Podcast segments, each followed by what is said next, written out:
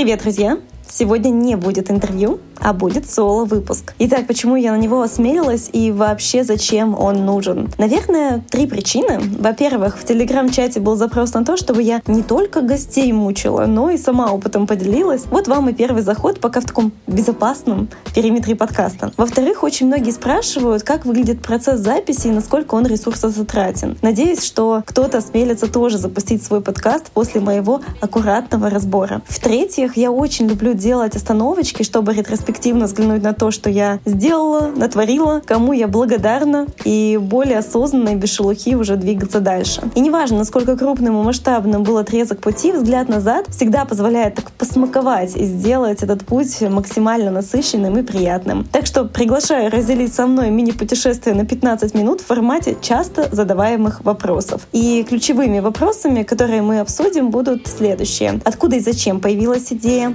Насколько сложно сделать подкаст и что для этого нужно, кому я благодарна и что дальше и какие планы. Поехали!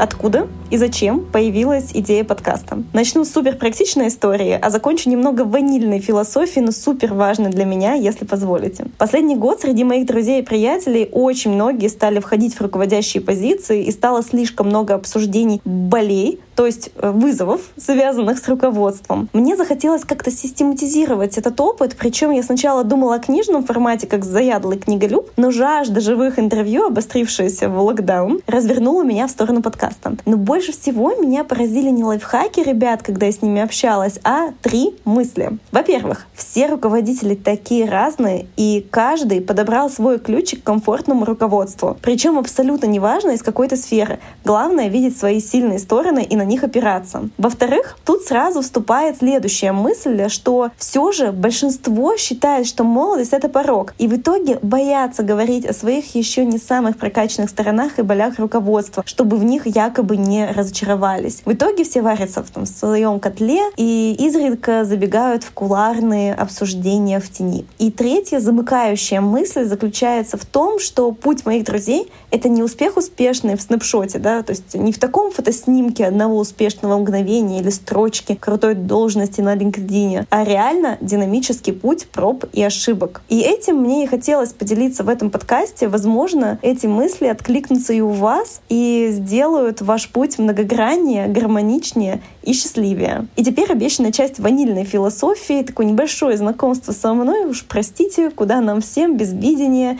и миссии в этом мире. В общем, если уйти на лет 5-7 назад, то, будучи в бакалавриате, работая на куче проектов одновременно, у меня было лютое желание, просто такая базовая потребность познать дзен эффективности. И тогда, будучи окружена очень сильными ребятами, я стала думать, что вообще их отличает и что бы мне от них позаимствовать. И как необыденно сейчас прозвучит, может, если что, тут посмеяться. Мне тоже комично порой простота инсайтов. Но тогда для меня стало открытием, что в основе э, мышления лежит не от, а к не проблема, а задача, которую можно решить. И тогда, давая интервью в честь очередной своей стипендии, мне нужно было сформулировать, сейчас будет снова очень забавно, секрет моей эффективности. В общем, тогда родилось, что надо мыслить вызовами и экспериментами, то есть весь наш путь — это череда вызовов, и от нас зависит, обратим мы их в проблему или возможность. Вот так все улеглось в моем подходе мышления по работе и по жизни. Правда, стало как-то, ну так, проще и радостнее. Теперь уйдем на три года назад. С тех пор я работаю в одной из компаний так называемой большой тройки стратегического консалтинга. Зачастую я вовлечена именно в долгосрочные проекты трансформации с реальными результатами, например, там, трансформируем продажи и маркетинг компании энергетического сектора или повышаем производственную эффективность горнодобывающей компании и так далее. И, безусловно, тут невероятно важны навыки качественной аналитики, эффективного решения любых задач и проблем, но все же я искренне верю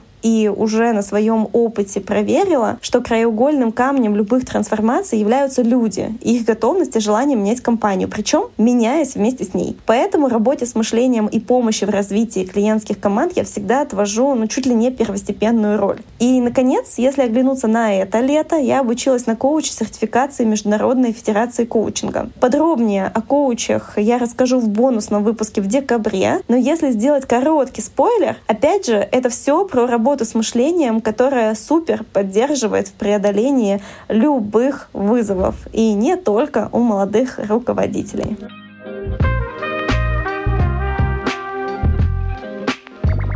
Насколько сложно сделать подкаст и что для этого нужно? Если коротко, то совсем не rocket science. Не так сложно и не так дорого, как я сама сначала ожидала. По сути, всего три этапа реализации подготовился, запустил и радуешься записи выпусков. И для лучшего понимания я дам вам временной горизонт, какой был в моем случае. Идея пришла еще в начале лета. В июле я ее окончательно сформировала и начала набрасывать план. А в августе уже стартовала записывать, и, как вы знаете, в сентябре был релиз. Итого три месяца от идеи до запуска в очень расслабленном режиме. С точки зрения подготовки, как мне кажется уже с высоты моего полета, ключевым фактором успеха послужило то, что я очень реалистично, без каких-то там космических замашек, оценивала сложность реализации и сколько минимально сил нужно вложить для адекватного качества продукта. Я разложила все элементы, которые могут быть в подкаста, поняла, какие вещи базовые, а какие уже nice to have, ну такие дополнительные, необязательные вещи. По базовым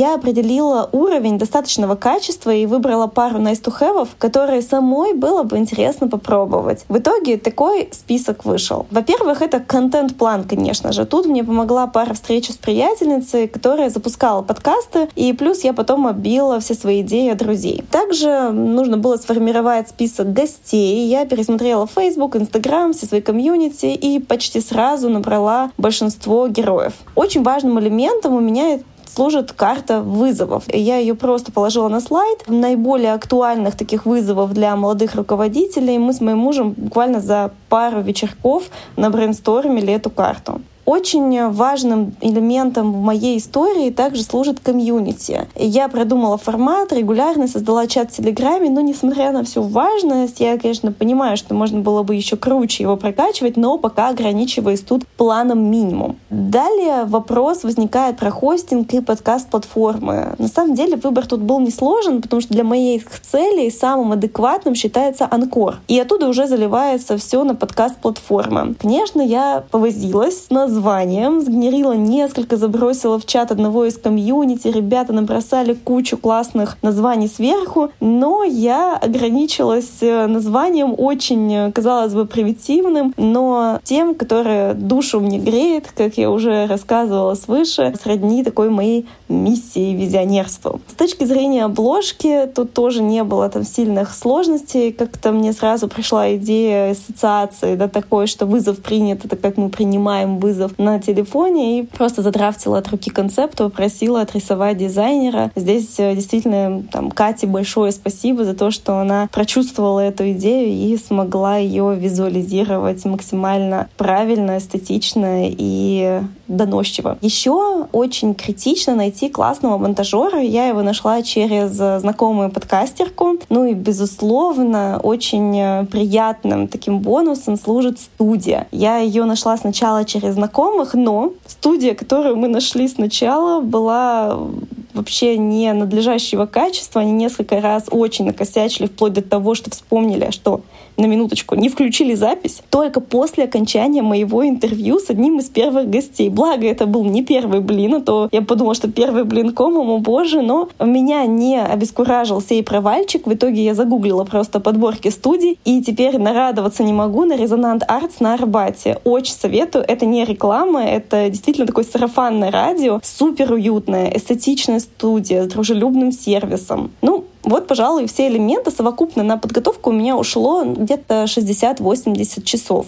Если говорить про саму запись, то тут так. Сначала я вербую гостя, потом брифую, бронирую студию под удобное для гостя время. До записи мы завтракаем или ужинаем с гостем и пишем часа полтора. Ну, мне просто очень важно, да, еще и пообщаться с человеком, потому что обычно это мои приятели, друзья, с которыми я давно не виделась. И вот тут такая классная возможность еще и встретиться, обменяться новостями и какие какими-то мыслями. После того, как мы записали, я пишу потом ТЗ на монтаж, итерирую с монтажером, и вуаля, мы выкладываем в пятницу, как вы все знаете. Итого суммарно 5-6, ну, максимум 7 часов на выпуск. Если говорить про денежные затраты, то на выпуск уходит порядка, наверное, 5-6 тысяч рублей. Студия — это около 2-3 тысяч. Монтаж — около 4 тысяч. Ну, еще на обложку я потратила несколько тысяч. В целом это все сродни такому увлекательному хобби. Ну, конечно же, тут круто было бы пиарить, но пока, если очень честно, чуть не хватает времени. История живет больше в формате для своих. Но давайте признаем, этой истории всего полтора месяца, так что еще не вечер. Но, конечно,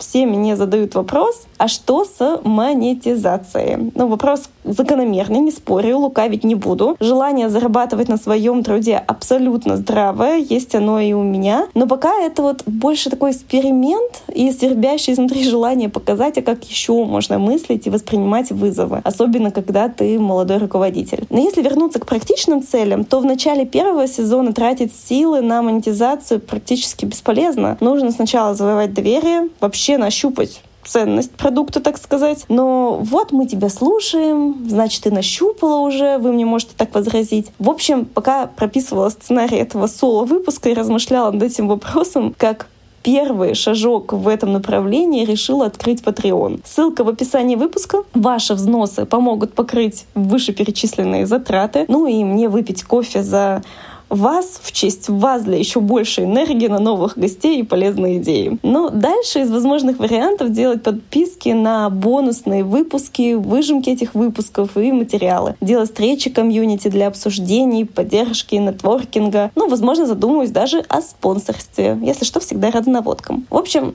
максимально открыто вашему отклику. Что отзовется вам, то и будет.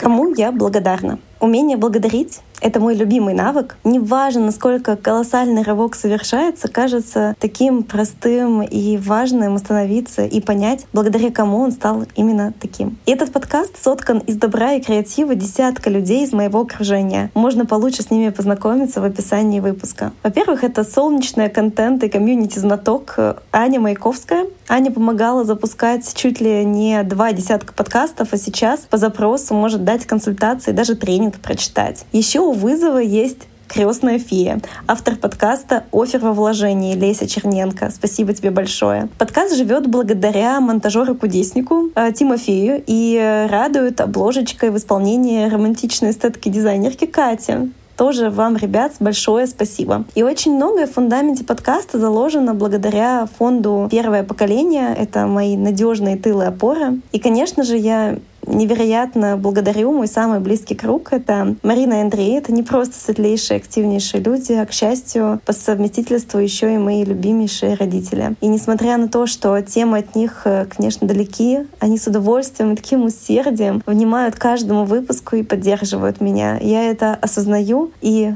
безумно ценю. И последний по порядку, но самый ключевой по вкладу — это мой семейный директор или официально муж Никита. Спасибо тебе за вдохновение и вселение веры в то, что я могу и надо всегда пробовать. И как там пелось в песне нашего свадебного танца «I'm everything I am because you loved me».